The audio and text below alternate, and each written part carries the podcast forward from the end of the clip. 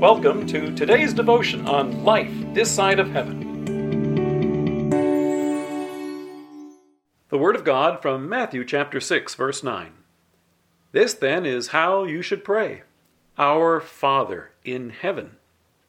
It's Theme Thursday. That means that on Thursdays, we're taking a closer look at a specific topic. A good place to begin is the Lord's Prayer, and in particular, the opening address.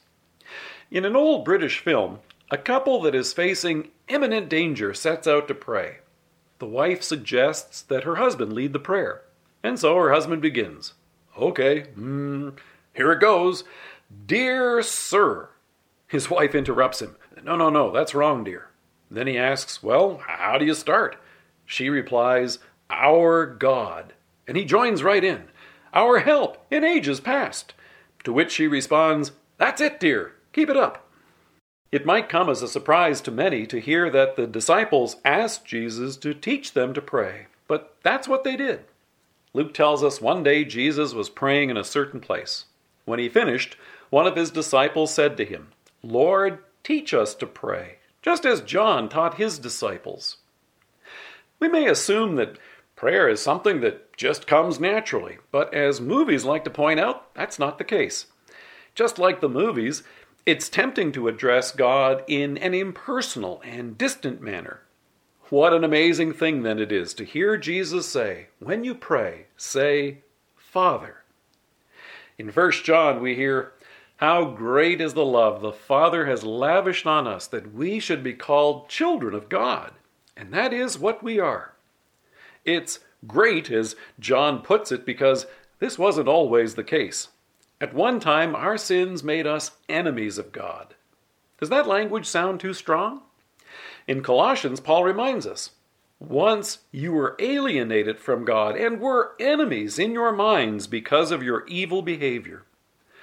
Our sins separated us from God.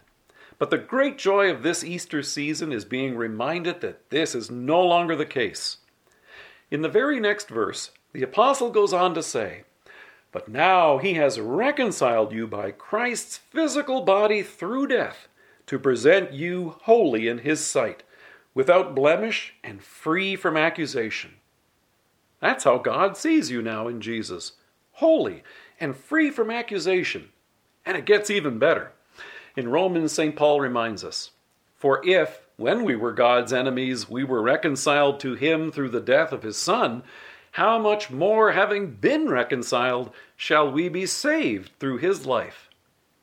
Another great joy of this Easter season is to hear that God Himself now invites us, His redeemed children, to call Him Father. In fact, we call Him our Father because, as Paul points out in Galatians, you are all sons of God through faith in Christ Jesus. In the movies, folks who don't know God or who have drifted from the faith often tend to approach him in fear and trepidation. But through faith, fear is replaced with love.